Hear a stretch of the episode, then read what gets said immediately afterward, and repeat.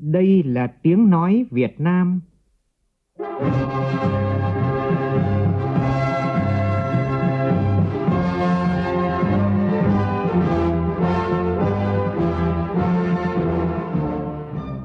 là tiếng nói Việt Nam, phát thanh từ Hà Nội, thủ đô nước Cộng hòa xã hội chủ nghĩa Việt Nam.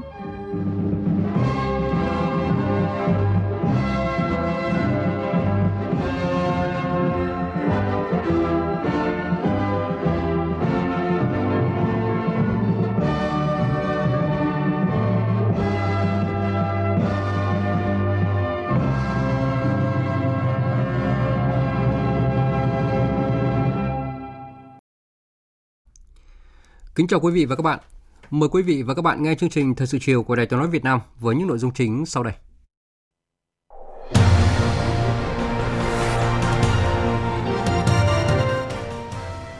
Chủ tịch nước Nguyễn Xuân Phúc tiếp các nhà khoa học quốc tế trong khuôn khổ chương trình Gặp gỡ Việt Nam lần thứ 18. Phó Thủ tướng Thường trực Chính phủ Phạm Bình Minh dự khai mạc hội trợ ASEAN Trung Quốc và hội nghị thượng đỉnh thương mại đầu tư ASEAN Trung Quốc lần thứ 19 phải vượt qua tư duy cục bộ, xử lý dứt điểm những vấn đề phát sinh, thực hiện đề án từng bước chắc chắn. Đây là yêu cầu của Phó Thủ tướng Vũ Đức Đam tại buổi làm việc với Ủy ban dân thành phố Hà Nội về triển khai đề án phát triển ứng dụng dữ liệu về dân cư, định danh và xác thực điện tử phục vụ chuyển đổi số quốc gia. Ngày mai, lô hàng sầu riêng đầu tiên của tỉnh Đắk Lắk sẽ được xuất khẩu chính ngạch sang Trung Quốc. Đây là tín hiệu tích cực cho sầu riêng Đắk Lắk nói riêng và nông sản vùng Tây Nguyên nói chung. Tòa án Nhân dân tỉnh Đắk Nông công bố quyết định của Chủ tịch nước ân giảm án tử hình xuống trung thân cho tử tù Đặng Văn Hiến. Trong phần tin quốc tế, Tổng thống Nga Putin và Chủ tịch Trung Quốc Tập Cận Bình đánh giá tích cực về mức độ tin cậy cao chưa từng có trong quan hệ đối tác chiến lược giữa hai nước. Thế giới hoan nghênh thỏa thuận ngừng bắn mới giữa Armenia và Azerbaijan. Tòa nhà cao hơn 200 mét nơi đặt văn phòng công ty viễn thông nhà nước Trung Quốc tại tỉnh Hồ Nam bốc cháy dữ dội, hiện vẫn chưa có số liệu chính thức về thương vong.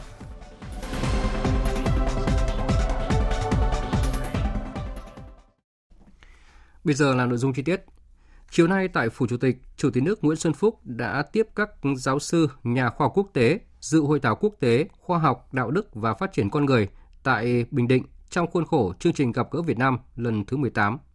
Phóng viên Vũ Dũng đưa tin. Phát biểu của các nhà khoa học quốc tế tại buổi tiếp đề cao kết quả thành công của hội thảo, khẳng định tầm quan trọng của khoa học cơ bản và giáo dục tăng trưởng kinh tế xanh trong phát triển đất nước nhằm phát triển bền vững, cải thiện nâng cao chất lượng cuộc sống cho người dân. Và Việt Nam có đầy đủ điều kiện cần thiết để trở thành hình mẫu phát triển bền vững. Chủ tịch nước Nguyễn Xuân Phúc chào mừng 51 nhà khoa học quốc tế tham dự hội thảo Khoa học, đạo đức học và phát triển con người, ghi nhận sự nỗ lực phối hợp tổ chức thành công hội thảo của chương trình gặp gỡ Việt Nam với Liên minh Nghị viện Thế giới, Bộ Khoa học và Công nghệ, tỉnh Bình Định, Viện Nghiên cứu Phát triển Pháp tại Việt Nam. Chủ tịch nước hoan nghênh những thảo luận đa chiều về quan hệ giữa khoa học và đạo đức, nền tảng cơ bản cho sự phát triển con người tại hội thảo khoa học, đạo đức học và phát triển con người. Theo Chủ tịch nước Nguyễn Xuân Phúc, hội thảo phân tích sâu sắc vai trò của khoa học, đạo đức trong phát triển với các chủ đề gắn kết thực hiện đời sống kinh tế xã hội về y tế, môi trường và đa dạng sinh học, phát triển bền vững và tài nguyên, giáo dục khoa học, thử thách, cơ hội và đạo đức, trí tuệ nhân tạo và nâng cấp con người, công nghệ mới nổi, công nghệ nano, công nghệ sinh học, khoa học, hòa bình và giải trừ quân bị. Chủ tịch nước Nguyễn Xuân Phúc đánh giá cao ý kiến của các đại biểu tại hội thảo, đồng thời đánh giá cao ý kiến của giáo sư tiến sĩ Trần Thanh Vân, Chủ tịch Hội gặp gỡ Việt Nam, Giám đốc Trung tâm Quốc tế Khoa học và Giáo dục liên ngành và trân trọng cảm ơn tình cảm, sự quan tâm, chia sẻ sâu sắc của các nhà khoa học quốc tế, trong đó đề cập nhiều vấn đề mang tính thời sự. Chủ tịch nước Nguyễn Xuân Phúc khẳng định các ý kiến phát biểu, trao đổi tại hội thảo sẽ được Bộ Khoa học và Công nghệ Việt Nam tiếp thu tổng hợp để tham khảo cho việc xây dựng chính sách điều hành. Tại buổi tiếp, Chủ tịch nước Nguyễn Xuân Phúc cũng nhấn mạnh một số nội dung quan trọng về đường lối phát triển của Việt Nam.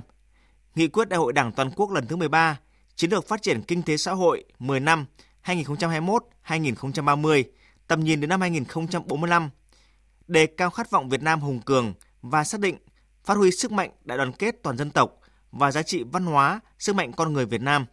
Chủ tịch nước Nguyễn Xuân Phúc nhấn mạnh vai trò của khoa học công nghệ, đổi mới sáng tạo chính là nguồn động lực mới to lớn để đất nước Việt Nam phát triển nhanh, bền vững. Trong đó, coi trọng khoa học công nghệ là quốc sách hàng đầu, là động lực then chốt cho phát triển công nghiệp hiện đại, tăng trưởng bền vững. Luật khoa học công nghệ đã quy định nhà nước đảm bảo chi cho khoa học công nghệ khoảng từ 2% trở lên trong tổng chi ngân sách nhà nước hàng năm và tăng dần theo yêu cầu phát triển của sự nghiệp khoa học công nghệ. Nhận lời mời của Chính phủ nước Cộng hòa Nhân dân Trung Hoa, sáng nay Phó Thủ tướng Thường trực Chính phủ Phạm Bình Minh dự và phát biểu tại lễ khai mạc hội trợ ASEAN Trung Quốc và Hội nghị Thượng đỉnh Thương mại Đầu tư ASEAN Trung Quốc lần thứ 19 tại Nam Ninh, khu tự trị dân tộc Choang, Quảng Tây Trung Quốc, theo hình thức ghi hình. Phóng viên Bích Thuận, thường trú tại Bắc Kinh, Trung Quốc, đưa tin.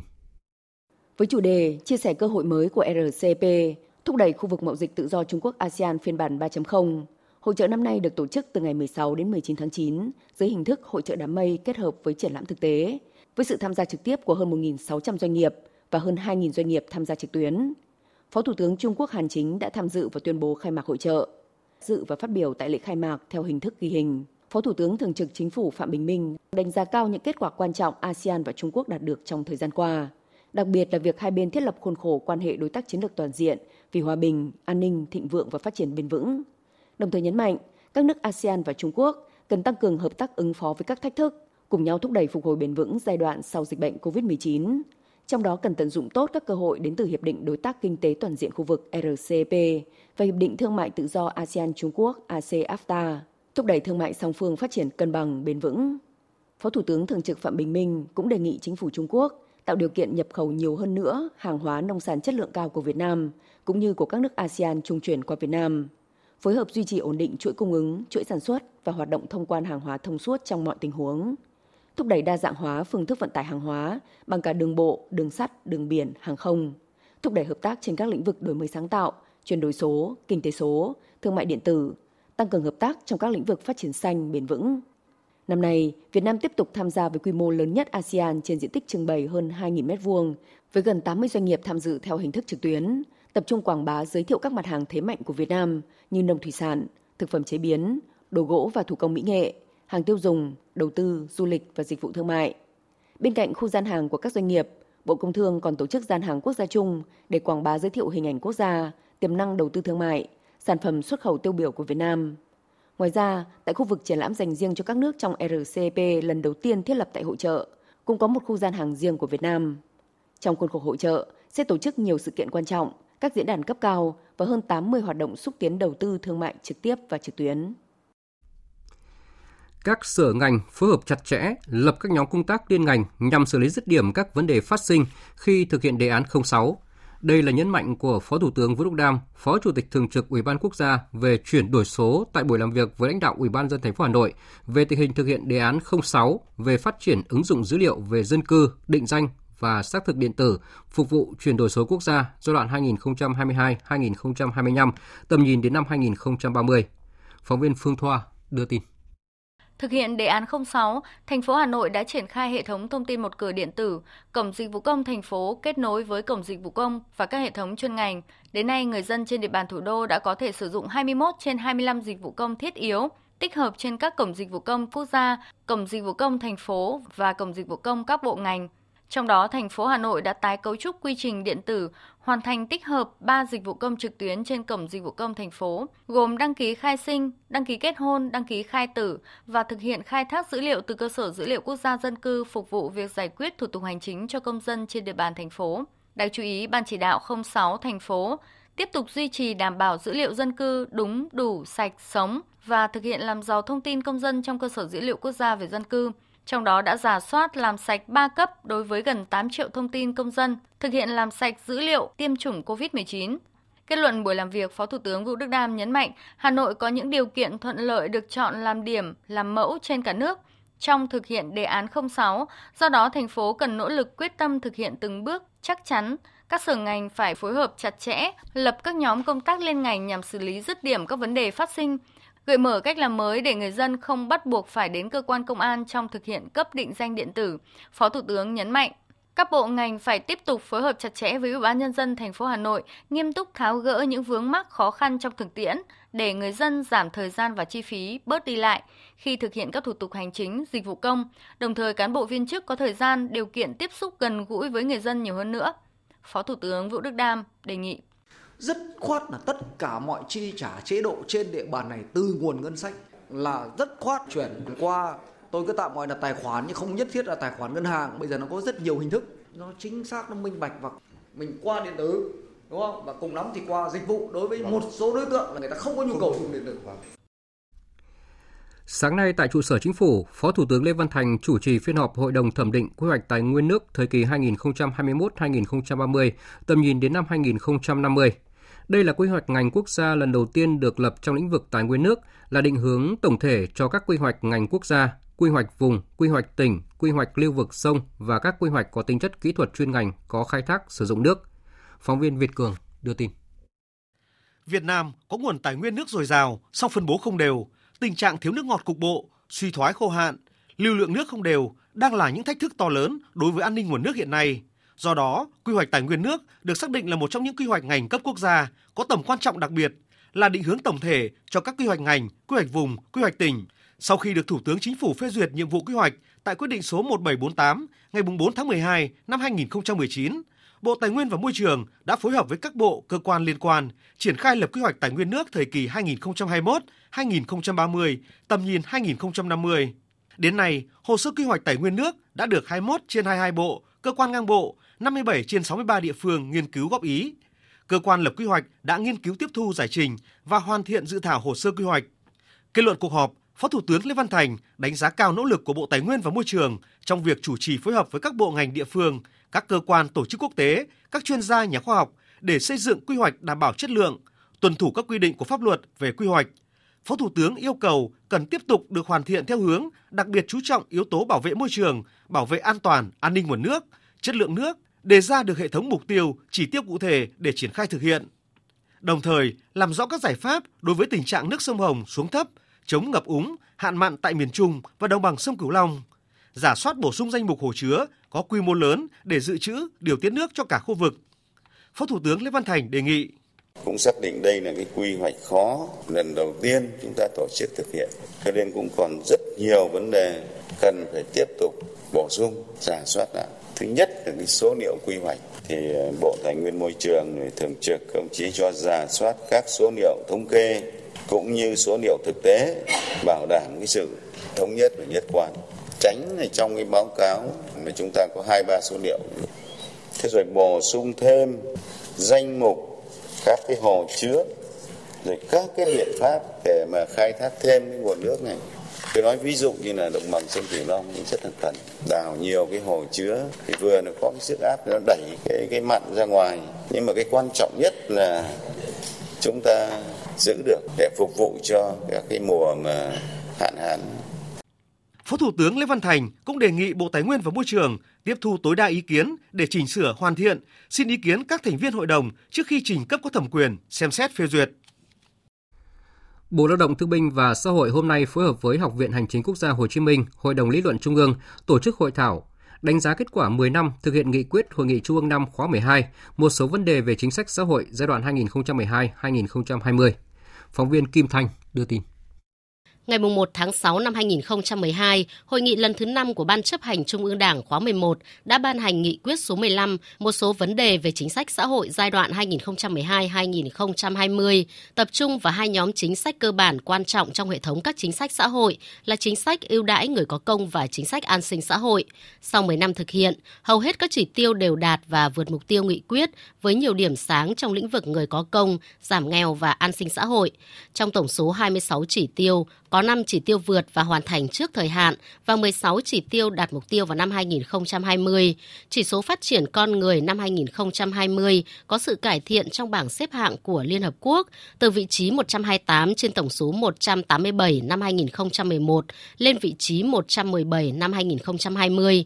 Các thành tiệu nổi bật đã đem lại niềm tự tin và sự hài lòng của người dân khẳng định tính ưu việt của chế độ ta dưới sự lãnh đạo của Đảng và Nhà nước. Tuy nhiên, bên cạnh các kết quả đạt được, việc thực hiện một số chính sách xã hội còn có những hạn chế bất cập. Chính sách xã hội còn thiếu tính bao trùm liên kết trong hỗ trợ đối tượng và chưa bao phủ hết đối tượng, chưa có sự tương trợ kết nối của các trụ cột chính sách trong tổ chức thực hiện, chênh lệch mức sống giữa vùng miền, nhóm đối tượng còn lớn. Quá trình tổ chức triển khai thực hiện chính sách xã hội chưa đồng bộ, thiếu đồng đều giữa các địa phương, chất lượng dịch vụ xã hội còn hạn chế, Định hướng trong thời gian sắp tới, Thứ trưởng Bộ Lao động Thương binh và Xã hội Nguyễn Văn Hồi cho biết, tiếp tục lấy con người là trung tâm của quá trình phát triển, đảm bảo chính sách xã hội phải được xây dựng và phát triển thực hiện hài hòa, đồng bộ với phát triển kinh tế, xác định đầu tư cho con người cho chính sách xã hội là đầu tư cho phát triển nhằm đạt được mục tiêu phát triển nhanh và bền vững. Việt Nam có dự kiến ban hành một nghị quyết mới về chính sách xã hội cho giai đoạn đến năm 2030, tầm nhìn đến năm 2045 để giải quyết các vấn đề xã hội phù hợp với mục tiêu trở thành nước phát triển có thu nhập trung bình cao vào năm 2030 và là nước phát triển có thu nhập cao vào năm 2045. Dự thảo nghị quyết mới sẽ được trình Ban chấp hành Trung ương khóa 13 để thông qua tại Hội nghị Trung ương 7 khóa 13 nửa đầu năm 2023. Trường Đại học Kinh tế Luật Đại học Quốc gia Thành phố Hồ Chí Minh hôm nay cũng tổ chức hội thảo khoa học hoàn thiện pháp luật về tổ chức chính quyền thành phố thuộc thành phố trực thuộc trung ương từ thực tiễn tại thành phố Thủ Đức với sự tham gia của đông đảo các chuyên gia, nhà khoa học. Phóng viên Hà Khánh thường trú tại thành phố Hồ Chí Minh đưa tin. Tại hội thảo, Phó giáo sư Bùi Xuân Hải, Phó hiệu trưởng Đại học Luật thành phố Hồ Chí Minh đề nghị cần xác định rõ địa vị pháp lý của thành phố Thủ Đức ở Việt Nam và trong mối quan hệ với thành phố Hồ Chí Minh. Theo ông Hải, từ khi thành lập thành phố đến nay còn nhiều vấn đề bỏ ngỏ, việc sắp nhập cơ học ba quận đang đạt phát triển với nhau lại khiến cho người dân xa chính quyền hơn, cán bộ nhiều việc hơn vân vân. Do đó, Phó giáo sư Bùi Xuân Hải bày tỏ sự không lạc quan cho sự phát triển của thành phố Thủ Đức nếu như không có đột phá. Thì cho dù chính quyền thành phố Hồ Chí Minh có phân cấp và ủy quyền gì cho chính quyền của thành phố Thủ Đức thì nó vẫn cứ gói gọn trong cái phạm vi đó là một đơn vị hành chính cấp huyện. Ngày xưa chúng ta thường than rằng cái cơ thể đó mặc chiếc áo đó là quá chật hẹp và bây giờ lại bắt nó mặc một cái áo xin lỗi là còn chật hẹp hơn và còn khổ hơn nữa. Vậy thì điều đó có nên chăng? Theo tiến sĩ Trần Văn Bảy, Phó Giám đốc Sở Tài nguyên và Môi trường, nguyên Chủ tịch Ủy ban Nhân dân quận 9 cũ, thực tế pháp lý thành phố Thủ Đức là đơn vị hành chính cấp huyện. Tuy nhiên, không phải pháp lý dành cho Thủ Đức vẫn giống như huyện mà cần phải có đặc thù và điều thuận lợi là thành phố Hồ Chí Minh đang tổng kết nghị quyết 54 nên có thể đề xuất. Ông Trần Văn Bảy cho rằng trước mắt thành phố Thủ Đức cần phải tăng thêm đại biểu Hội đồng Nhân dân để tăng chức năng quyết định, giám sát, cơ cấu đại biểu chuyên trách nghiên cứu thành lập thêm ban đô thị thuộc Hội đồng Nhân dân, thêm một phó chủ tịch Ủy ban Nhân dân thành phố để giải quyết công việc, thành lập thêm các phòng ban chuyên môn, giải quyết công việc của các cơ quan khối ngành dọc đặt trên địa bàn. Thì tôi nghĩ là trước mắt là phải xin ý kiến Trung ương cho phép thành phố Hồ Chí Minh được tăng cường và mở rộng cái phạm vi cái nội dung phân cấp ủy quyền cho Thủ Đức. Xin ý kiến cấp có thẩm quyền bổ sung cho một số cái chức năng thẩm quyền cho thành phố Thủ Đức. Vậy thì ai cho phép? Thì từ cái thực tiễn vừa rồi đó chúng tôi thấy là bộ cũng không giải quyết được chính phủ cũng không giải quyết được ủy ban thường vụ quốc hội cũng không giải quyết được. Như vậy thì có quốc hội. Tiếp theo là một số tin kinh tế đáng chú ý. Lạm phát của Việt Nam năm nay được dự báo ở mức 3,5 đến 3,8% và còn dư địa cho điều chỉnh chính sách kích thích phục hồi kinh tế. Đây là một trong những nhận định được đưa ra trong báo cáo công bố trong tọa đàm áp lực lạm phát năm 2022 và đề xuất chính sách do Viện Nghiên cứu Kinh tế và Chính sách thuộc Trường Đại học Kinh tế Đại học Quốc gia Hà Nội tổ chức sáng nay. Tin của phóng viên Trung Hiếu. Theo phân tích của các chuyên gia, mặc dù hiện tại lạm phát vẫn chưa phải là vấn đề quá lớn, nhưng áp lực lạm phát đã được cảm nhận rõ hơn và sẽ tiếp tục kéo dài trong những tháng cuối năm. Căng thẳng chính trị Nga-Ukraine vẫn là nguy cơ lớn nhất đối với lạm phát và giá cả hàng hóa của Việt Nam. Xu hướng thắt chặt tiền tệ toàn cầu có thể giúp giảm nhẹ áp lực lạm phát từ bên ngoài. Tuy nhiên, Áp lực lạm phát dự báo có thể giảm bớt trong những tháng cuối năm 2022 nếu giá dầu và giá lương thực thế giới giảm, tình trạng đứt gãy chuỗi cung ứng toàn cầu được cải thiện. Tổng hợp tác động các yếu tố của cả trong và ngoài nước, dự báo lạm phát trong nước năm 2022 sẽ ở mức từ 3,5 đến 3,8%. Tiến sĩ Nguyễn Quốc Việt, Phó Viện trưởng Viện Nghiên cứu Kinh tế và Chính sách thuộc Trường Đại học Kinh tế, Đại học Quốc gia Hà Nội nhận định. Tôi cho rằng là bên cạnh duy trì sự ổn định và giảm áp lực lạm phát thì phân tích thấy rằng là dư địa cho sự điều chỉnh chính sách vẫn còn ờ, thì chúng ta có thể có những cái sự mạnh dạn hơn trong việc thực hiện các chương trình phục hồi kinh tế mà đã được nghị quyết quốc hội và chính phủ đưa ra hoặc là những việc triển khai các gói đầu tư công. Những cái việc như vậy thì nó đã tạo cái nền tảng phục hồi và ổn định trong những năm tiếp theo chúng ta tháo gỡ những rào cản khó khăn vướng mắc của môi trường kinh doanh. À, tôi cho rằng là cái việc làm sao để tạo cái sự bình đẳng giữa các thành phần kinh tế giữa các loại hình doanh nghiệp để mà họ có thể à, hợp tác cùng nhau và tham gia sâu hơn vào các chuỗi giá trị toàn cầu khai thác các cái thế mạnh từ các hiệp định thương mại tự do.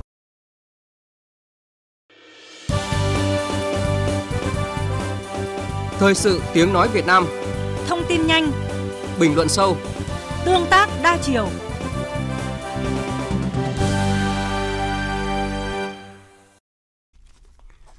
Mời quý vị và các bạn nghe tiếp chương trình Thời sự chiều của Đài tiếng nói Việt Nam với tin chúng tôi vừa nhận.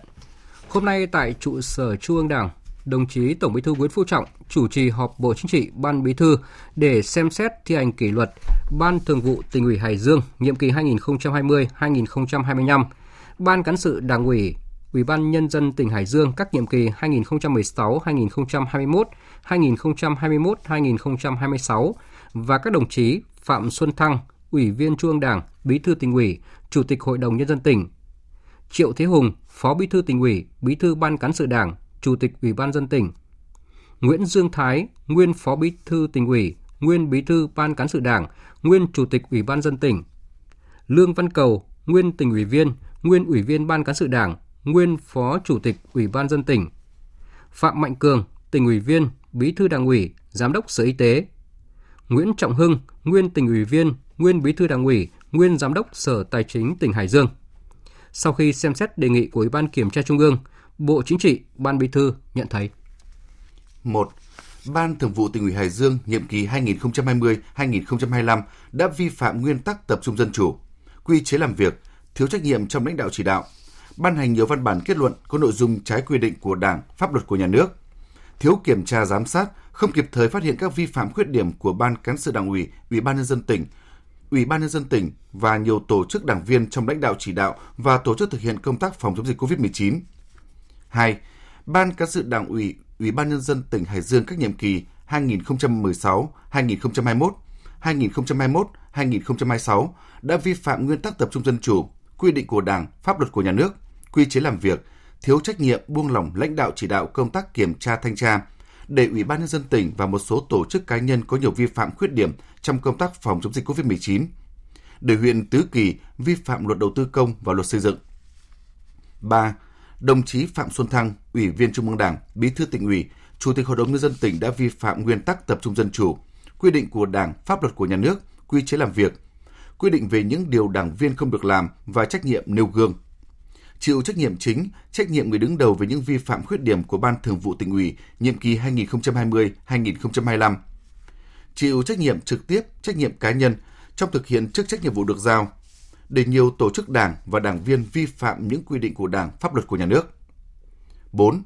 Đồng chí Triệu Thế Hùng, Phó Bí thư tỉnh ủy, Bí thư Ban cán sự Đảng, Chủ tịch Ủy ban nhân dân tỉnh, trưởng ban chỉ đạo phòng chống dịch của tỉnh cùng chịu trách nhiệm về những vi phạm khuyết điểm của Ban Thường vụ tỉnh ủy nhiệm kỳ 2020-2025. Chịu trách nhiệm chính, trách nhiệm người đứng đầu về những vi phạm khuyết điểm của Ban cán sự Đảng, Ủy ban nhân dân tỉnh, Ủy ban nhân dân tỉnh nhiệm kỳ 2021-2026 và Ban chỉ đạo phòng chống dịch của tỉnh. Thiếu trách nhiệm trong chỉ đạo kiểm tra giám sát để một số tổ chức cá nhân có vi phạm khuyết điểm trong công tác phòng chống dịch COVID-19. 5. Đồng chí Nguyễn Dương Thái, trong thời gian giữ chức vụ Phó Bí thư tỉnh ủy, Bí thư Ban cán sự Đảng, Chủ tịch Ủy ban nhân dân tỉnh, trưởng ban chỉ đạo phòng chống dịch của tỉnh đã vi phạm nguyên tắc tập trung dân chủ, quy định của Đảng, pháp luật của nhà nước, quy chế làm việc, quy định về những điều đảng viên không được làm và trách nhiệm nêu gương. Chịu trách nhiệm chính, trách nhiệm người đứng đầu về những vi phạm khuyết điểm của Ban cán sự Đảng, Ủy ban nhân dân tỉnh, Ủy ban nhân dân tỉnh nhiệm kỳ 2016-2021 và Ban chỉ đạo phòng chống dịch của tỉnh. Chịu trách nhiệm trực tiếp, trách nhiệm cá nhân trong thực hiện chức trách nhiệm vụ được giao. Buông lỏng quản lý điều hành để cán bộ cấp dưới vi phạm khuyết điểm, vi phạm quy định của Đảng, pháp luật của nhà nước. 6. Đồng chí Lương Văn Cầu Trong thời gian giữ chức vụ, Ủy viên Ban chấp hành Đảng Bộ tỉnh, Ủy viên Ban cán sự Đảng, Phó Chủ tịch Ủy ban Nhân dân tỉnh, Phó trưởng Ban chỉ đạo phòng chống dịch của tỉnh đã vi phạm nguyên tắc tập trung dân chủ, quy định của Đảng, pháp luật của nhà nước, quy chế làm việc, quy định về những điều đảng viên không được làm và trách nhiệm nêu gương. Cùng chịu trách nhiệm về những vi phạm khuyết điểm của Ban cán sự Đảng, Ủy ban nhân dân tỉnh, Ủy ban nhân dân tỉnh nhiệm kỳ 2016-2021 và Ban chỉ đạo phòng chống dịch của tỉnh. Chịu trách nhiệm trực tiếp, trách nhiệm cá nhân trong thực hiện chức trách nhiệm vụ được giao. 7. Đồng chí Phạm Mạnh Cường, Ủy viên Ban chấp hành Đảng bộ tỉnh, Bí thư Đảng ủy, Giám đốc Sở Y tế, thành viên Ban chỉ đạo phòng chống dịch của tỉnh đã vi phạm nguyên tắc tập trung dân chủ, quy định của Đảng, pháp luật của nhà nước, quy chế làm việc, quy định về những điều đảng viên không được làm và trách nhiệm nêu gương. Chịu trách nhiệm chính, trách nhiệm người đứng đầu về những vi phạm khuyết điểm của Sở Y tế và các đơn vị trực thuộc. cùng chịu trách nhiệm về những vi phạm khuyết điểm của Ban chỉ đạo phòng chống dịch của tỉnh, chịu trách nhiệm trực tiếp, trách nhiệm cá nhân trong thực hiện chức trách nhiệm vụ được giao, thiếu trách nhiệm, buông lỏng lãnh đạo, quản lý để giám đốc trung tâm kiểm soát bệnh tật tỉnh vi phạm rất nghiêm trọng, tham nhũng, tiêu cực, nhận hối lộ. 8. Đồng chí Nguyễn Trọng Hưng Trong thời gian giữ chức vụ Ủy viên Ban chấp hành Đảng bộ tỉnh, Bí thư Đảng ủy, Giám đốc Sở Tài chính, thành viên Ban chỉ đạo phòng chống dịch của tỉnh đã vi phạm nguyên tắc tập trung dân chủ, quy định của Đảng, pháp luật của nhà nước, quy chế làm việc, quy định về những điều đảng viên không được làm và trách nhiệm nêu gương. Chịu trách nhiệm chính, trách nhiệm người đứng đầu về những vi phạm khuyết điểm của Sở Tài chính, trách nhiệm của thành viên Ban chỉ đạo phòng chống dịch của tỉnh, chịu trách nhiệm trực tiếp, trách nhiệm cá nhân trong thực hiện chức trách nhiệm vụ được giao. Những vi phạm khuyết điểm của Ban Thường vụ tỉnh ủy Hải Dương nhiệm kỳ 2020-2025, Ban cán sự Đảng, Ủy ban nhân dân tỉnh Hải Dương nhiệm kỳ 2016-2021 và các đồng chí Phạm Xuân Thăng, Nguyễn Dương Thái, Phạm Mạnh Cường đã gây hậu quả rất nghiêm trọng, thiệt hại lớn cho ngân sách nhà nước, người dân và xã hội. Để xảy ra vụ án tham nhũng tại Trung tâm Kiểm soát Bệnh tật tỉnh, gây dư luận xấu, làm mất uy tín của tổ chức đảng, chính quyền địa phương và từng cá nhân. Những vi phạm khuyết điểm của các đồng chí Lương Văn Cầu, Nguyễn Trọng Hưng gây hậu quả nghiêm trọng, gây dư luận xấu, làm giảm uy tín của tổ chức đảng, chính quyền địa phương. Vi phạm khuyết điểm của Ban cán sự Đảng, Ủy ban nhân dân tỉnh nhiệm kỳ 2021-2026 và đồng chí Triệu Thế Hùng đến mức phải xem xét xử lý kỷ luật. Căn cứ nội dung tính chất mức độ hậu quả, nguyên nhân vi phạm và quy định của Đảng về kỷ luật tổ chức Đảng, đảng viên vi phạm. Bộ Chính trị quyết định thi hành kỷ luật cảnh cáo Ban Thường vụ tỉnh ủy Hải Dương nhiệm kỳ 2020-2025. Đình chỉ sinh hoạt Đảng, đình chỉ các chức vụ trong Đảng và trình Ban chấp hành Trung ương Đảng xem xét thi hành kỷ luật đối với đồng chí Phạm Xuân Thăng. Ban Bí thư quyết định thi hành kỷ luật khiển trách Ban cán sự Đảng ủy, Ủy ban nhân dân tỉnh Hải Dương nhiệm kỳ 2021-2026 và các đồng chí Triệu Thế Hùng, Lương Văn Cầu.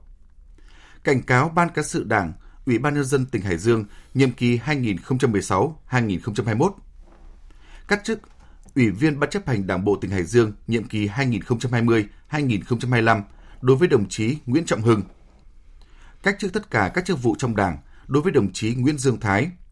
Khai trừ Đảng đối với đồng chí Phạm Mạnh Cường. Đề nghị các cơ quan chức năng thi hành kỷ luật về hành chính theo quy định đối với tập thể cá nhân đã bị kỷ luật Đảng.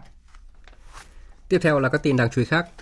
Ngày mai, lô hàng sầu riêng đầu tiên của tỉnh Đắk Lắk sẽ được xuất khẩu chính ngạch sang Trung Quốc. Đây là tín hiệu tích cực cho sầu riêng Đắk Lắk nói riêng và nông sản vùng Tây Nguyên nói chung. Mới đây, Trung Quốc đã công bố danh sách 51 mã số vùng trồng và 25 cơ sở đóng gói của Việt Nam đạt tiêu chuẩn xuất khẩu chính ngạch sang nước này. Việt Nam hiện có gần 3.000 hecta sầu riêng chính thức được cấp phép xuất khẩu sang Trung Quốc. Như vậy đến nay, Việt Nam đã có 11 loại trái cây được phép xuất khẩu chính ngạch vào thị trường này. Riêng với sầu riêng, dự kiến diện tích cũng như sản lượng được phép xuất khẩu sẽ còn tăng lên trong thời gian tới. Tuy nhiên, cơ hội chỉ thật sự được tận dụng khi chúng ta tuân thủ đầy đủ, nghiêm ngặt các quy định, chuẩn mực từ thị trường đối tác. Việt Nam mất 4 năm đàm phán để có thể đưa trái sầu riêng xuất khẩu chính ngạch sang Trung Quốc. Tuy nhiên, việc giữ được thị trường này cần sự nỗ lực nhiều hơn nữa và cần tiếp tục tuân thủ đầy đủ các quy định tại nghị định thư đã ký kết. Cục Quản lý Dược Bộ Y tế vừa có văn bản gửi các sở nhập khẩu thuốc Bệnh viện Bạch Mai về việc đảm bảo cung ứng những loại thuốc này. Cục Quản lý Dược cho biết, trong danh mục thuốc thiết yếu đề nghị nhập khẩu của Bệnh viện Bạch Mai có một số thuốc hiếm, rất ít nguồn cung ứng và nhu cầu sử dụng ít về số lượng. Chỉ có 4 thuốc có giấy đăng ký lưu hành tại Việt Nam còn hiệu lực. Một số thuốc hiện chưa có giấy đăng ký lưu hành tại Việt Nam. Cục Quản lý Dược đề nghị các cơ sở nhập khẩu thuốc khẩn trương liên hệ tìm kiếm các nguồn cung ứng thuốc, nhanh chóng chuẩn bị hồ sơ đề nghị nhập khẩu gửi về Cục Quản lý Dược và thực hiện nhập khẩu theo quy định. Trong quá trình thực hiện nếu có khó khăn vướng mắc, các đơn vị cần báo cáo kịp thời về Cục Quản lý Dược để xem xét giải quyết. Bệnh viện Sản Nhi tỉnh Phú Thọ vừa chào đón em bé thứ 200 ra đời bằng phương pháp thụ tinh trong ống nghiệm. Em bé thứ 200 ra đời khỏe mạnh không chỉ mở ra thêm cơ hội hy vọng cho những cặp vợ chồng vô sinh hiếm muộn mà còn là động lực, động viên tinh thần đội ngũ thầy thuốc tiếp tục nỗ lực nâng cao hơn nữa chất lượng điều trị. Đến nay, Bệnh viện Sản Nhi Phú Thọ đã thực hiện 900 ca thụ tinh trong ống nghiệm, trong đó tỷ lệ thành công sau chuyển phôi đạt gần 53%. Kết quả này tương đương với các trung tâm hỗ trợ sinh sản có tỷ lệ thành công cao trên thế giới. Sau thành công của ca đầu tiên từ 2 năm trước, bệnh viện trở thành đơn vị tiên phong trong khu vực Trung Du, miền núi phía Bắc triển khai kỹ thuật này, đồng thời khẳng định trình độ chuyên môn trong lĩnh vực điều trị vô sinh hiếm muộn cùng hệ thống trang thiết bị đồng bộ và hiện đại. Thưa quý vị và các bạn, từ hôm qua thì các trường đại học trên cả nước đã bắt đầu công bố điểm chuẩn trúng tuyển đại học năm nay. Trong số gần 200 trường đại học đã công bố điểm trúng tuyển theo phương thức xét tuyển thi tốt nghiệp trung học phổ thông, thì tính đến trưa nay, ba ngành học của trường Đại học Khoa học Xã hội và Nhân văn Đại học Quốc gia Hà Nội vẫn giữ mức điểm chuẩn cao kỷ lục với 29,95 điểm. Nhóm ngành sư phạm cũng có điểm trúng tuyển tăng, còn nhóm ngành kinh tế, y dược, ngôn ngữ thì có điểm chuẩn giảm nhẹ so với năm ngoái. Phóng viên Minh Hương sẽ thông tin chi tiết. Tính đến thời điểm này, nhóm ngành quan hệ công chúng Hàn Quốc học báo chí đang có điểm chuẩn cao nhất, dao động từ 28 đến 29,95 điểm với khối C00. Trong đó, ba ngành có điểm chuẩn cao nhất là quan hệ công chúng, Hàn Quốc học, Đông Phương học của trường Đại học Khoa học Xã hội và Nhân văn Đại học Quốc gia Hà Nội cùng ở mức 29,95 điểm. Kế tiếp là ngành báo chí khối C00 của trường này với 29,9 điểm. Dù không có ngành chạm đỉnh 30 điểm trên tổ hợp C00 như năm ngoái, nhưng trường này vẫn nằm trong top các trường có nhiều ngành điểm chuẩn ở mức rất cao của năm nay. Ở nhóm ngành sư phạm, hai ngành sư phạm ngữ văn chất lượng cao, Đại học Sư phạm Lịch sử chất lượng cao của trường Đại học Hồng Đức cùng có điểm chuẩn là 39,92 điểm theo thang điểm 40 và ngành Đại học Sư phạm Lịch sử với 29,75 điểm theo thang điểm 30 ngành công nghệ thông tin của trường Đại học Công nghệ Đại học Quốc gia Hà Nội đang có điểm chuẩn cao nhất trong số các trường kỹ thuật đến thời điểm này với 29,15 điểm. Ngành ngôn ngữ Nga đối với thí sinh nữ xét tuyển khối D01, D02 của Học viện Khoa học Quân sự có mức điểm 29,79 là ngành học có điểm chuẩn trúng tuyển cao nhất các trường thuộc khối quân sự lý giải về mức điểm chuẩn khối C00 cao kỷ lục của một số ngành đào tạo, Phó giáo sư Đặng Thị Thu Hương, Phó hiệu trưởng Trường Đại học Khoa học Xã hội và Nhân văn, Đại học Quốc gia Hà Nội cho biết, số lượng nguyện vọng đăng ký xét tuyển theo điểm thi tốt nghiệp lớn, số chỉ tiêu xét tuyển bằng phương thức này lại chia ra nhiều tổ hợp, nên trung bình mỗi tổ hợp chỉ có vài chỉ tiêu trúng tuyển. Trong khi đó, năm nay điểm thi tốt nghiệp của tổ hợp môn khối C00 cao hơn năm ngoái, nên điểm trúng tuyển tăng là tất yếu. Trường Đại học Khoa học Xã hội Nhân văn thì đã có 5 phương thức tuyển sinh. Và vì vậy thì cái điểm thi phổ thông trung học nó chỉ là một trong 5 phương thức đánh giá. Và bên cạnh đó thì điểm trong vào một ngành thì cũng có rất nhiều tổ hợp. Và như vậy chúng ta có thể thấy rằng là cái khối thi C00 nó là một trong năm tổ hợp thi của đánh giá theo điểm xét tuyển phổ thông trung học, các ngành khoa học xã hội thì cũng đã bắt đầu được cái sự quan tâm hơn của ờ, công chúng và nhà trường thì cũng có rất nhiều những cái đổi mới về trong chương trình đào tạo để nó sát hơn với yêu cầu của thị trường. Hiện nay, điểm chuẩn các trường thuộc nhóm kinh tế kỹ thuật, công nghệ, đặc biệt là ở nhóm trường tốt đầu không tăng so với năm ngoái, nhưng vẫn ở mức cao, trung bình từ 26 điểm đến trên 29 điểm theo thang điểm 30. Các chuyên gia cho rằng các mức điểm này cũng gần tiệm cận với điểm tuyệt đối nên cũng khó có thể tăng hơn. Còn với nhóm ngành y dược ngôn ngữ, điểm chuẩn trúng tuyển năm nay cũng không tăng, thậm chí còn giảm so với năm 2021. Qua so sánh điểm chuẩn trúng tuyển giữa các trường, nhóm các trường top đầu vẫn có điểm chuẩn trúng tuyển ở mức cao và giảm dần ở các trường top giữa và top dưới, trường đại học địa phương với mức dao động trong khoảng từ 15 điểm đến trên 29 điểm. Về nhóm ngành, những ngành hot được xã hội ưa chuộng như công nghệ thông tin, kỹ thuật, kinh tế, nhóm ngành có cơ hội việc làm trong tương lai tốt như sư phạm, khoa học xã hội vẫn có điểm trúng tuyển cao hơn. Trong mỗi trường, điểm chuẩn của các nhóm ngành này cũng có sự chênh lệch, trong đó những ngành khoa học cơ bản có điểm trúng tuyển đều ở mức thấp. Giáo sư Lê Thanh Sơn, Phó Hiệu trưởng Trường Đại học Khoa học Tự nhiên Đại học Quốc gia Hà Nội cho rằng, nhà nước nên có chính sách để thu hút thí sinh vào học những ngành khoa học cơ bản. Tôi nghĩ là thí sinh quan tâm để bởi vì là việc làm sau khi tốt nghiệp.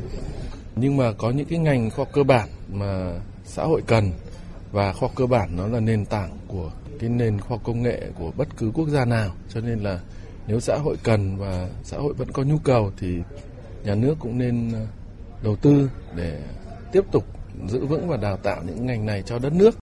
Đánh giá bức tranh tổng thể về xét tuyển đại học năm nay cho thấy, khi các trường đại học sử dụng nhiều phương thức xét tuyển, thì điểm chuẩn theo phương thức xét điểm thi tốt nghiệp trung học phổ thông sẽ tăng lên, bởi chỉ tiêu tuyển sinh của các trường hầu như không tăng. Trong khi đó, đề thi của kỳ thi tốt nghiệp trung học phổ thông hiện đang giảm dần độ phân hóa, nên các trường đại học sẽ giảm dần tỷ lệ xét tuyển theo điểm của kỳ thi này và tăng tỷ lệ xét tuyển theo các hình thức không sử dụng điểm thi tốt nghiệp xu hướng tuyển sinh mà nhiều trường đang hướng đến đó là tổ chức các kỳ thi riêng để tuyển sinh nhằm đảm bảo chất lượng đầu vào. Phóng viên Tuấn Long đưa tin, sáng nay tại trại giam công an tỉnh Đắk Nông, thừa ủy quyền của Tòa án Nhân dân tối cao, Tòa án Nhân dân tỉnh Đắk Nông đã công bố quyết định của Chủ tịch nước ân giảm án tử hình xuống trung thân cho tử tù Đặng Văn Hiến, sinh năm 1976. Sau khi tiếp nhận quyết định ân giảm, Đặng Văn Hiến hứa sẽ tiếp tục cải tạo tốt để nếu có cơ hội trở về với gia đình, địa phương làm lại cuộc đời. Trước khi bị bắt và xét xử, Đặng Văn Hiến tạm trú tại xã Quảng Trực, huyện Tuy Đức, tỉnh Đắk Nông. Do tranh chấp đất đai tại tiểu khu 1535, xã Quảng Trực, ngày 23 tháng 10 năm 2016, Đặng Văn Hiến đã nổ súng vào nhóm người của công ty Long Sơn khi nhóm này đến cưỡng chế vườn điều của gia đình. Vụ nổ súng khiến 3 người thiệt mạng và 13 người bị thương. Trong vụ việc này, hành vi cưỡng chế của công ty Long Sơn được xác định là trái phép, gây nhiều bức xúc cho người dân trong khu vực. Tuy nhiên, hành vi nổ súng của Đặng Văn Hiến cũng được coi là đặc biệt nguy hiểm cho xã hội. Tại các phiên xét xử sau đó, Đặng Văn Hiến đều bị kết án với mức cao nhất là tử hình. Sáng nay, đội thủ tục hành lý xuất nhập tri cục quản lý sân bay quốc tế Tân Sơn Nhất đã phát hiện hai hành khách đi chuyến bay VZ803 khởi hành từ sân bay Tân Sơn Nhất đi Bangkok, Thái Lan, vận chuyển trái phép 1 triệu đô la. Tin của phóng viên Lệ Hằng thường trú tại thành phố Hồ Chí Minh. Số ngoại tệ này gồm 12 cọc, tổng cộng hơn 10.500 tờ tiền đã được nhuộm màu đen có in hình của đồng tiền mệnh giá 100 đô la. Hai hành khách vận chuyển số ngoại tệ này đều mang quốc tịch Việt Nam. Theo thông tin ban đầu, qua hình ảnh soi chiếu hành lý, nhân viên đội hải quan, đội thủ tục hành lý nhận thấy nghi vấn nên đã yêu cầu kiểm tra hành lý của hai hành khách trên. Kết quả là mỗi người mang theo một vali, trong mỗi vali có 6 cọc tiền mệnh giá 100 đô la Mỹ được bọc ni lông bên ngoài. Các tờ tiền đã được phủ hóa chất đen nên không nhìn thấy số series. Số tăng vật đã được tạm giữ. Chi cục Hải quan sân bay Tân Sơn Nhất đang phối với công an quận Tân Bình để điều tra làm rõ vụ việc. Thông tin mà chúng tôi vừa cập nhật, chiều nay Đại tá Huỳnh Bảo Nguyên, Phó Giám đốc Thủ trưởng Cơ quan Cảnh sát điều tra Công an tỉnh Bình Định cho biết đã ra quyết định khởi tố vụ án hình sự vi phạm quy định về xây dựng gây hậu quả nghiêm trọng xảy ra tại công trường xây dựng nhà xưởng phục vụ nhà máy chế biến thủy hải sản thuộc công ty trách nhiệm hữu hạn một thành viên Savi Seafood của Việt Nam ở khu công nghiệp Nhân Hòa. Đại tá Nguyên cho biết là cơ sở để khởi tố vụ án là việc tổ chức xây bức tường độc lập, khẩu độ quá rộng, quá dài, quá cao, không ổn định về mặt kỹ thuật, nên khi gặp gió lốc dẫn đến sập gây hậu quả đặc biệt nghiêm trọng. Cùng ngày thì ông Nguyễn Tuấn Thanh, Phó Chủ tịch Thường trực Ủy ban Nhân dân tỉnh Bình Định cho biết là đã có báo cáo gửi Thủ tướng về vụ tai nạn này. Mưa lớn liên tục trong hai ngày qua tại Hà Giang đã gây nhiều thiệt hại về tài sản. Tại huyện Hoàng Su Phi, mưa to đã dẫn đến sạt lở đất làm bị thương hai người ở xã Thông Nguyên. Mưa lớn cũng đã làm hơn 50 nhà dân ở các huyện Quảng Bình, Yên Minh, Đồng Văn, Bắc Giang, Hoàng Su Phi bị ảnh hưởng.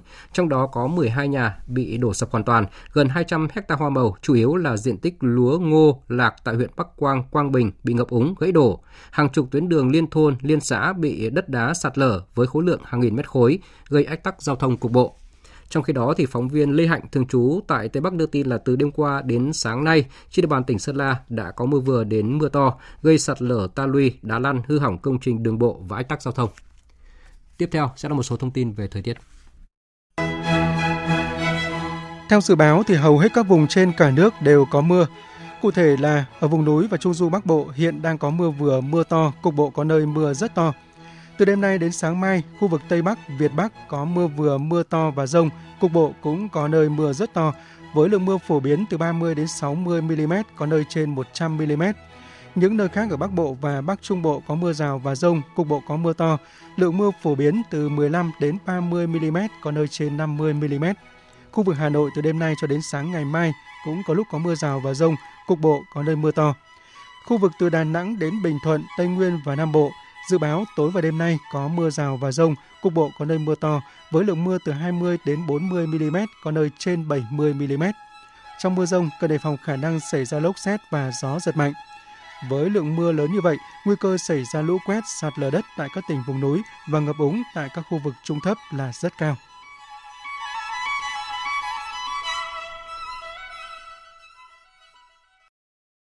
Tiếp theo là phần tin thế giới.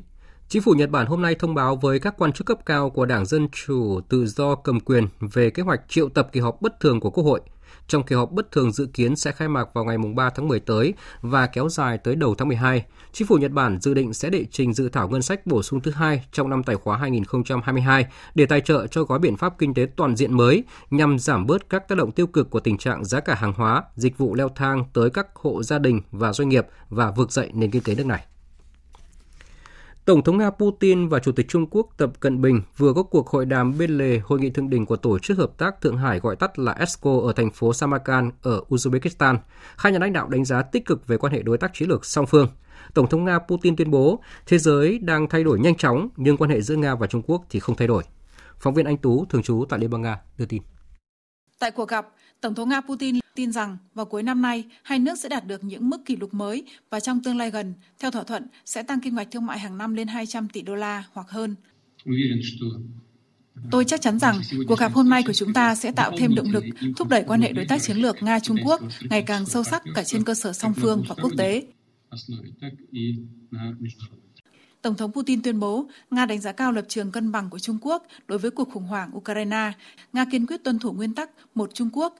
Chủ tịch Trung Quốc Tập Cận Bình lưu ý rằng các nhà lãnh đạo Trung Quốc và Nga duy trì các cuộc tiếp xúc chiến lược hiệu quả ngay cả trong bối cảnh đại dịch COVID-19, đặc biệt là thông qua các cuộc điện đàm. Theo ông, trước những thay đổi to lớn trên phạm vi toàn cầu chưa từng có trong lịch sử thời đại, Trung Quốc sẵn sàng cùng các đồng nghiệp Nga nêu gương về một cường quốc thế giới có trách nhiệm và đóng vai trò hàng đầu để đưa thế giới đang thay đổi nhanh chóng như vậy theo quỹ đạo phát triển bền vững và tích cực. Nhân dịp này, ông sẵn sàng trao đổi quan điểm với nhà lãnh đạo Nga về chương trình nghị sự song phương cũng như về các chủ đề quốc tế và khu vực mà hai bên cùng quan tâm. Trong khi Liên minh châu Âu vẫn loay hoay với bài toán nên hay không nên áp đặt giá trần khí đốt của Nga, thì Nga lập tức đã chuyển sang các khách hàng tiềm năng hơn ở khu vực châu Á. Tại hội nghị thượng đỉnh tổ chức hợp tác Thượng Hải, nhiều thỏa thuận hợp tác về dầu khí tiềm năng đã được thiết lập giữa Nga với các đối tác này. Biên tập viên Hồng Nhung thông tin. Trả lời phỏng vấn kênh truyền hình Nga Russia 1 ngày 15 tháng 9, Bộ trưởng Năng lượng Nga Alexander Novak cho biết, trong thời gian tới Nga và Trung Quốc sẽ xây dựng một đường ống dẫn khí đốt mới từ Nga tới Trung Quốc, mang tên đường ống thế lực châu Á Siberia 2, thay thế đường ống dẫn khí đốt dòng chảy phương Bắc 2 tới châu Âu, sẽ sớm bị từ bỏ trong bối cảnh xung đột ở Ukraine. Dự kiến Nga và Trung Quốc sẽ sớm ký các thỏa thuận về việc cung cấp 50 tỷ mét khối khí đốt mỗi năm qua đường ống này trong tương lai. Việc xây dựng đường ống dự kiến sẽ bắt đầu vào năm 2024. Thông tin này đã được Tổng thống Nga Vladimir Putin xác nhận tại cuộc gặp ba bên giữa ông, Chủ tịch Trung Quốc Tập Cận Bình và Tổng thống Mông Cổ bên lề hội nghị thượng đỉnh Tổ chức Hợp tác Thượng Hải. Chúng tôi nhận thấy sự phát triển hợp tác với Trung Quốc và Mông Cổ trong lĩnh vực năng lượng là đầy hứa hẹn. Việc xây dựng đường ống dẫn khí đốt từ Nga đến Trung Quốc qua lãnh thổ của Mông Cổ đang nằm trong chương trình nghị sự. Chúng tôi đã thảo luận chi tiết về chủ đề này với các đại diện của các bên đã tham gia diễn đàn kinh tế phương Đông được tổ chức vào tuần trước. Công ty dầu khí Nga Gazprom hiện đang hoàn thiện các chi tiết của dự án với các bên Trung Quốc và Mông Cổ. Đây là cơ hội tốt để tăng cường cung cấp điện xuyên biên giới của Nga cho cả Trung Quốc và Mông Cổ. Tại cuộc gặp Thủ tướng Pakistan, Seba Sharif bên lề hội nghị thượng đỉnh Tổ chức Hợp tác Thượng Hải, Tổng thống Nga Putin cũng đề cập khả năng xây dựng đường ống cung cấp khí đốt cho Pakistan. Theo Tổng thống Putin, dự án quy mô lớn này mang tên dòng chảy Pakistan nhằm tạo cơ sở hạ tầng cần thiết để cung cấp khí đốt hóa lỏng cho quốc gia này. Đây chỉ là hai trong số các thỏa thuận tiềm năng sẽ được nhà chức trách Nga và các đối tác ký kết trong tương lai. Người phát ngôn Điện Kremlin nhấn mạnh tại cuộc họp báo mới đây. Châu Âu không phải là khách hàng duy nhất mua khí đốt của chúng tôi và cũng không phải là châu lục duy nhất cần khí đốt để duy trì tăng trưởng. Còn có những khu vực đang phát triển với tốc độ ngày một nhanh và có nhiều kế hoạch phát triển tham vọng hơn. Ở những khu vực đó, nhu cầu về khí đốt có thể thay thế cho khoản thu mà chúng tôi có được khi nhu cầu về khí đốt của châu Âu giảm đi. Sau lệnh ngừng bắn thứ nhất bị phá vỡ, Armenia và Azerbaijan sau đó đã đạt được một thỏa thuận ngừng bắn mới. Thông tin này ngay lập tức được cộng đồng quốc tế đón nhận tích cực trong bối cảnh thế giới đang phải đối mặt với nhiều thách thức. Biên tập viên Đài tiếng nói Việt Nam thông tin. Trong bài phát biểu được phát sóng trên truyền hình, thư ký Hội đồng An ninh Armenia Amen Grigorian đã công bố một lệnh ngừng bắn với Azerbaijan sau hai ngày giao tranh gần khu vực tranh chấp Nagorno-Karabakh theo thư ký Hội đồng An ninh Armenia, với sự tham gia của cộng đồng quốc tế, hai bên đã đạt được một lệnh ngừng bắn có hiệu lực từ 20 giờ ngày 14 tháng 9 giờ địa phương, tức là 23 giờ ngày 14 tháng 9 theo giờ Hà Nội. Ngay khi thông tin trên được công bố tại cuộc họp Hội đồng Bảo an Liên Hợp Quốc diễn ra hôm qua, trợ lý Tổng thư ký Liên Hợp Quốc Miroslav Genka đã hoan nghênh thỏa thuận ngừng bắn đạt được giữa Armenia và Azerbaijan.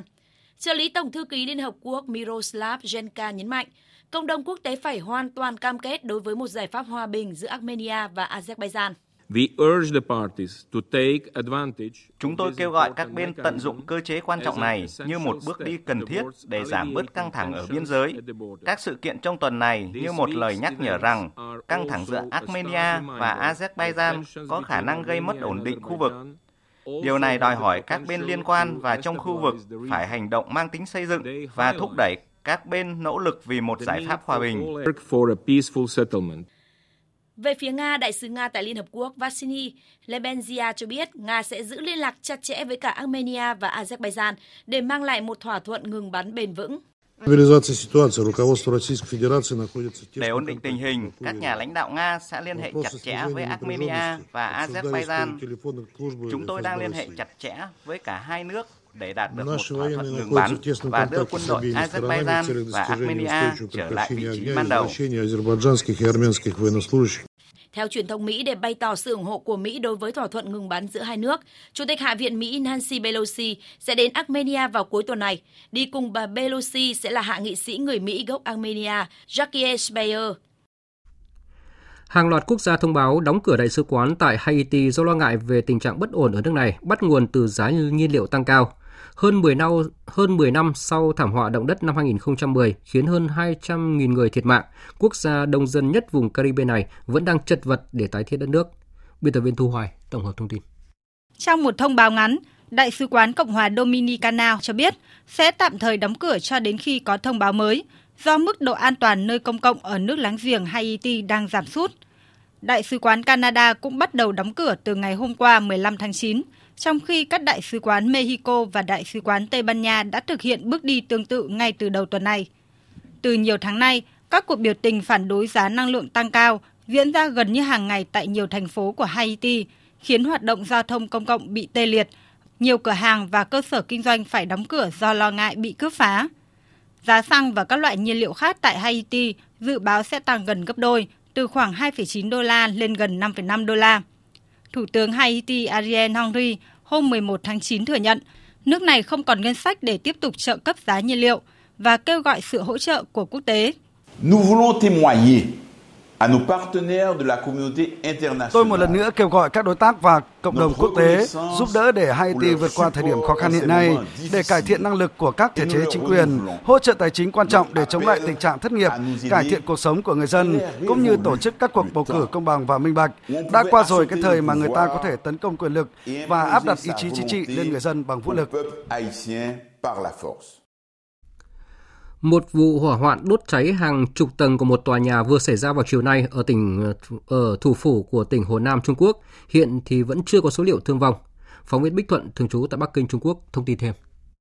Theo thông tin mới nhất trên Weibo của lực lượng phòng cháy chữa cháy tỉnh Hồ Nam, Trung tâm Chỉ huy đội phòng cháy chữa cháy và cứu hộ nhận được thông tin cấp báo về vụ hỏa hoạn vào lúc 15 giờ 48 phút ngày 16 tháng 9 giờ địa phương. Hiện trường vụ cháy là bức tường bên ngoài tòa nhà của China Telecom ở quận Phú Dung, có chiều cao 218 m với 42 tầng trên mặt đất và 2 tầng dưới lòng đất. Hiện đám cháy đã được dập tắt nhưng chưa có thống kê về thương vong. 280 cán bộ chiến sĩ và 36 chiếc xe của 17 trạm cứu hỏa trong thành phố đã được ngay lập tức điều đến hiện trường vụ cháy. Trước đó, theo đài truyền hình Trung ương Trung Quốc, khói cuộn dày đặc bốc lên từ hiện trường vụ cháy, hàng chục tầng của tòa nhà bốc cháy dữ dội. Được biết, tòa nhà bị cháy được xây dựng vào năm 2000, cao hơn 200 mét. Theo hãng tin Thái Liến, dẫn lời một số người dùng của China Telecom tại địa phương, vụ cháy đã ảnh hưởng đến tín hiệu liên lạc, khiến điện thoại không thể kết nối và cũng không vào được mạng. Để đảm bảo an toàn, công ty này đã chủ động ngắt điện. Nguyên nhân vụ cháy hiện đang được điều tra làm rõ. Và cũng theo thông tin mà chúng tôi vừa cập nhật thì lực lượng chức năng đã dập tắt ngọn lửa tại tòa tháp truyền thông số 2 của công ty Viễn thông Nhà nước Trung Quốc, hiện chưa ghi nhận trường hợp thương vong nào trong vụ cháy này. Tiếp tục chương trình thời sự chiều nay sẽ là trang tin thể thao.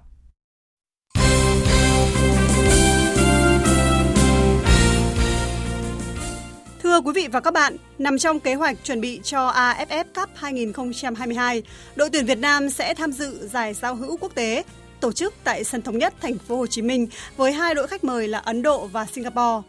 Ba đội thi đấu vòng tròn một lượt tính điểm xếp hạng để chọn ra đội vô địch. Theo lịch thi đấu, đội tuyển Việt Nam gặp Singapore ngày 21 tháng 9 và gặp Ấn Độ ngày 27 tháng 9. Trận đấu giữa Singapore và Ấn Độ diễn ra ngày 24 tháng 9. Ngày mai 17 tháng 9, đội tuyển Việt Nam hội quân và thầy trò huấn luyện viên Park Hang-seo có 4 ngày chuẩn bị trước khi bước vào thi đấu. Mới đây, huấn luyện viên Park Hang-seo đã triệu tập danh sách 31 cầu thủ đi dự giải giao hữu. Trong đó, tiền đạo trẻ sinh năm 2002 Phạm Đình Duy được xem là phát hiện mới.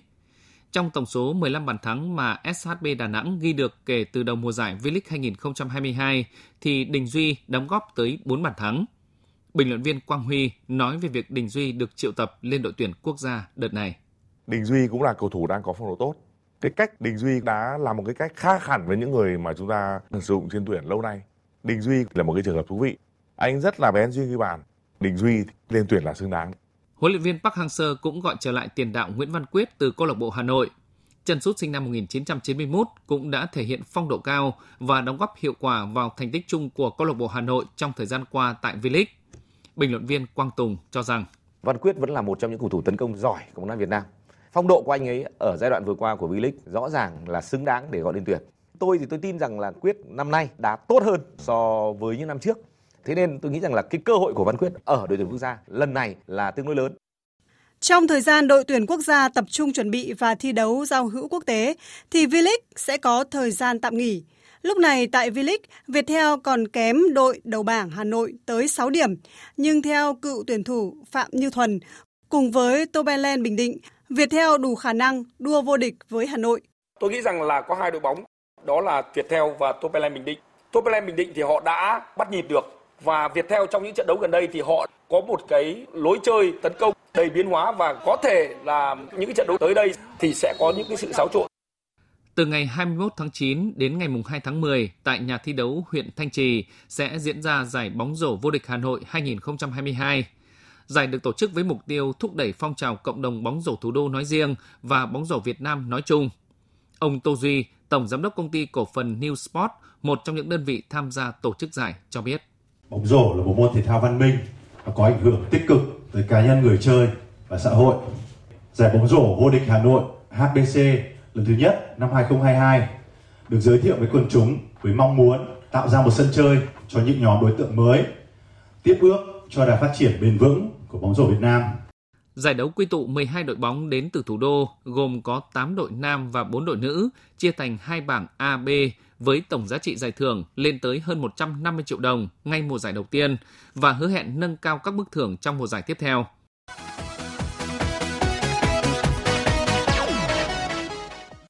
Dạng sáng nay 16 tháng 9 diễn ra lượt trận thứ hai vòng bảng UEFA Europa League. Trong trận cầu tâm điểm, Manchester United đánh bại chủ nhà Sheriff của Moldova 2-0. Người ghi bàn mở tỷ số cho MU ở phút thứ 17 là tiền đạo Jadon Sancho. Chân sút sinh năm 2002 nói sau trận đấu. Bắt đầu chiến dịch với một thất bại là một kết quả đáng thất vọng. Vì vậy chúng tôi cần phải thắng trận hôm nay.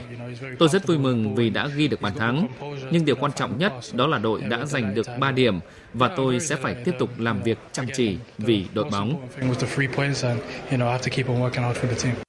Bàn còn lại của MU được Ronaldo thực hiện từ quả đá phạt đền vào phút thứ 39. Huấn luyện viên Eric Ten Hag nói về pha làm bàn của Ronaldo. Cristiano needed that goal. Cristiano cần bàn thắng đó. Bạn có thể thấy Cristiano khát khao ghi bàn đến mức nào. Các cầu thủ trong đội cũng muốn tạo điều kiện để cậu ấy ghi bàn và đã để Cristiano thực hiện quả penalty. Ở trận đấu cùng bảng, Real Sociedad vượt qua Omonia Nicosia của đảo Ship 2-1. Với hai chiến thắng liên tiếp, Real Sociedad tạm dẫn đầu bảng E. Tiếp theo là MU 3 điểm, Sheriff 3 điểm và Omonia Nicosia 0 điểm. Trong các kết quả đáng chú ý khác, Roma thắng đậm Helsinki của Phần Lan 3-0. Lazio bất ngờ thua đậm Midtjylland của Đan Mạch 1-5. Feyenoord của Hà Lan vùi dập Sturmgrad của Áo 6-0 và Monaco thua Ferencváros của Hungary 0-1. Dự báo thời tiết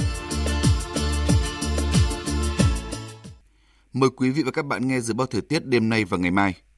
Khu vực Bắc Bộ, nhiều mây, đêm và sáng có mưa rào và rải rác có rông, cục bộ có mưa to, riêng vùng núi có mưa vừa mưa to, cục bộ có mưa rất to, gió nhẹ, nhiệt độ từ 24 đến 33 độ. Khu vực từ Thanh Hóa đến Thừa Thiên Huế có mưa rào và rông vài nơi, Riêng phía Bắc đêm có mưa rào và rông rải rác, cục bộ có mưa to, gió nhẹ, nhiệt độ từ 24 đến 34 độ. Khu vực từ Đà Nẵng đến Bình Thuận có mưa rào và rông vài nơi, riêng chiều tối và tối có mưa rào và rông rải rác, cục bộ có mưa to, gió Tây Nam cấp 2, cấp 3. Trong mưa rông có khả năng xảy ra lốc xét và gió giật mạnh, nhiệt độ từ 23 đến 34 độ. Tây Nguyên có mưa rào và rông vài nơi, riêng chiều và tối có mưa rào và rải rác có rông, cục bộ có mưa to, gió Tây Nam cấp 2, cấp 3, nhiệt độ từ 20 đến 30 độ. Nam Bộ có mưa rào và rông vài nơi, riêng chiều và tối có mưa rào và rải rác có rông, cục bộ có mưa to, gió Tây Nam cấp 2, cấp 3, nhiệt độ từ 24 đến 33 độ. Khu vực Hà Nội đêm và sáng có mưa rào và rải rác có rông, cục bộ có mưa to, gió nhẹ, nhiệt độ từ 24 đến 33 độ. Dự báo thời tiết biển, Vịnh Bắc Bộ, vùng biển từ Quảng Trị Quảng Ngãi, khu vực Bắc Biển Đông và khu vực quần đảo Hoàng Sa thuộc thành phố Đà Nẵng có mưa rào và rông rải rác, trong mưa rông có khả năng xảy ra lốc xoáy và gió giật mạnh. Khu vực giữa Biển Đông và vùng biển từ Bình Định đến Ninh Thuận có mưa rào và rông rải rác, trong mưa rông có khả năng xảy ra lốc xoáy và gió giật mạnh. Tầm nhìn xa trên 10 km, giảm xuống từ 4 đến 10 km trong mưa, gió Tây Nam cấp 4, cấp 5. Khu vực Nam Biển Đông, khu vực quần đảo Trường Sa thuộc tỉnh Khánh Hòa và vùng biển từ Bình Thuận đến Cà Mau có mưa rào và rông rải rác, trong mưa rông có khả năng xảy ra lốc xoáy. Tầm nhìn xa trên 10 km, giảm xuống từ 4 đến 10 km trong mưa. Gió Tây Nam cấp 5, có lúc cấp 6, giật cấp 7, cấp 8, biển động. Vùng biển từ Cà Mau đến Kiên Giang và Vịnh Thái Lan có mưa rào và rông rải rác, trong mưa rông có khả năng xảy ra lốc xoáy và gió giật mạnh, cấp 7, cấp 8. Tầm nhìn xa trên 10 km, giảm xuống từ 4 đến 10 km trong mưa. Gió Tây đến Tây Nam cấp 4, cấp 5. Thông tin dự báo thời tiết vừa rồi đã kết thúc chương trình thời sự chiều nay của Đài Tiếng nói Việt Nam. Chương trình do các biên tập viên Nguyễn Cường, Lan Anh và Nguyễn Hằng thực hiện với sự tham gia của phát thanh viên Đoàn Hùng và kỹ thuật viên Uông Biên. Chịu trách nhiệm nội dung Lê Hằng. Cảm ơn quý vị và các bạn đã dành thời gian lắng nghe.